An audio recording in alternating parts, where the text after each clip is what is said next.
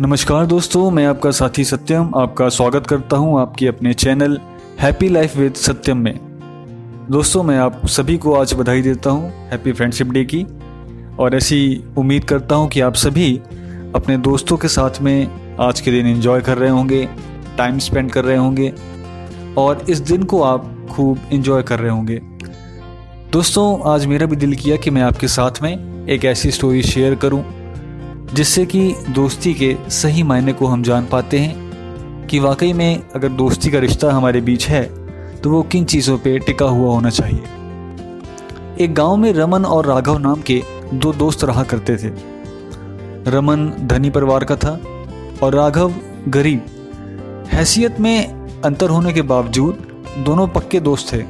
एक साथ स्कूल जाते, खेलते खाते पीते बातें करते और उनका ज़्यादातर समय एक दूसरे के साथ ही गुजरता था। समय बीतता गया और दोनों बड़े हो गए। रमन ने अपना पारिवारिक व्यवसाय, जो जो भी उसका बिज़नेस था, उसको संभाल लिया। राघव ने एक छोटी सी नौकरी तलाश की। जिम्मेदारियों का बोझ सिर पर होने के बाद दोनों के लिए एक दूसरे के साथ पहले जैसा टाइम गुजारना संभव नहीं था। जब मौका मिलता तो उनकी मुलाकात ज़रूर होती। एक दिन रमन को पता चला कि राघव बीमार पड़ गया है। वह उसे देखने के लिए उससे घर आया, हालचाल पूछा। उसके बाद रमन वहाँ ज़्यादा देर रुका नहीं, बल्कि अपनी जेब से कुछ पैसे निकाल कर राघव के हाथ में थमाकर वापस चला गया। राघव को रमन के इस व्यवहार पर बहुत दुख हुआ, लेकिन वो कुछ बोला नहीं। ठीक होने के बाद उसने काफ़ी मेहनत करी, पैसों का प्रबंध किया और रमन को वो पैसे वापस लौटा दिए। कुछ ही दिन बाद रमन बीमार पड़ जाता है और जब राघव को इस बात का पता चलता है तो वो अपना काम छोड़कर भागा भागा रमन के पास जाता है और तब तक उसके साथ रहता है जब तक रमन ठीक नहीं हो जाता। राघव का यह व्यवहार देखकर रमन को उसी गलती का एहसास हो जाता है। वो ग्लानी से भर उठता है।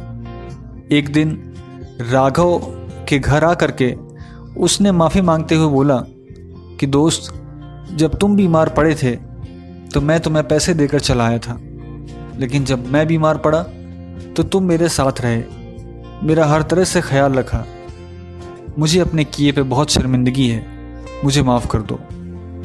राघव ने रमन को गले से लगाया और बोला, कोई बात नहीं दोस्त, मैं खुश हूँ कि तुम्हें यह एहसास हो गया कि दोस्ती में पैसे मायने नहीं रखते। बल्कि एक दूसरे के प्रति प्रेम और एक दूसरे की केयर की भावना मायने रखती है। दोस्तों, इस कहानी से हमें यही पता चलता है कि दोस्ती जैसे रिश्ते में ऐसी चीज़ जो कि मटेरियलिस्टिक है, इसकी वैल्यू कमी हो तो ज़्यादा अच्छा है। अगर कोई दोस्ती हम इस बेस पे है हमारी किसी से कि उसके पास कोई ऐसी चीज़ है, कोई ऐसा सामान है, जिसकी वजह से अट्रैक्ट होकर के हमने उसे दोस्ती करी है तो निश्चित तौर पर दोस्तों, वो दोस्ती बहुत लंबे टाइम तक चलने वाली नहीं है। बल्कि उसके बजाय अगर हम सादे दिल से केवल ये मानकर कि वो मेरा दोस्त है और ये रिश्ता मुझे निभाना है, अगर ऐसा सोचकर हम दोस्ती करते हैं और हर टाइम पे जब भी उसको हमारी ज़रूरत है, उसके साथ हम खड़े होते हैं तो वो एक मायने में सच्ची दोस्ती कहलाती है।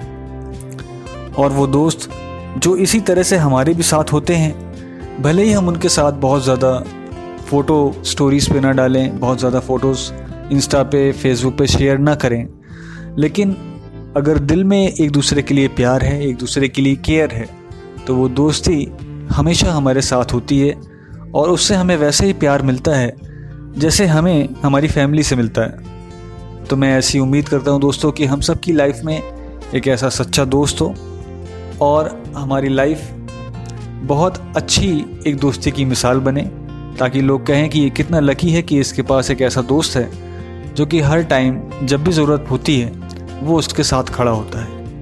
मैं ऐसी उम्मीद करता हूँ दोस्तों, और दोस्तों अगर ये स्टोरी ये मैसेज आपको अच्छा लगा हो तो आप प्लीज़ आप इसे आगे शेयर करिएगा। थैंक यू सो मच दोस्तों। और एक बार फिर से आप सभी को फ्रेंडशिप की ढेर फ्रेंडशिप डे की ढेर सारी बधाई। Thank you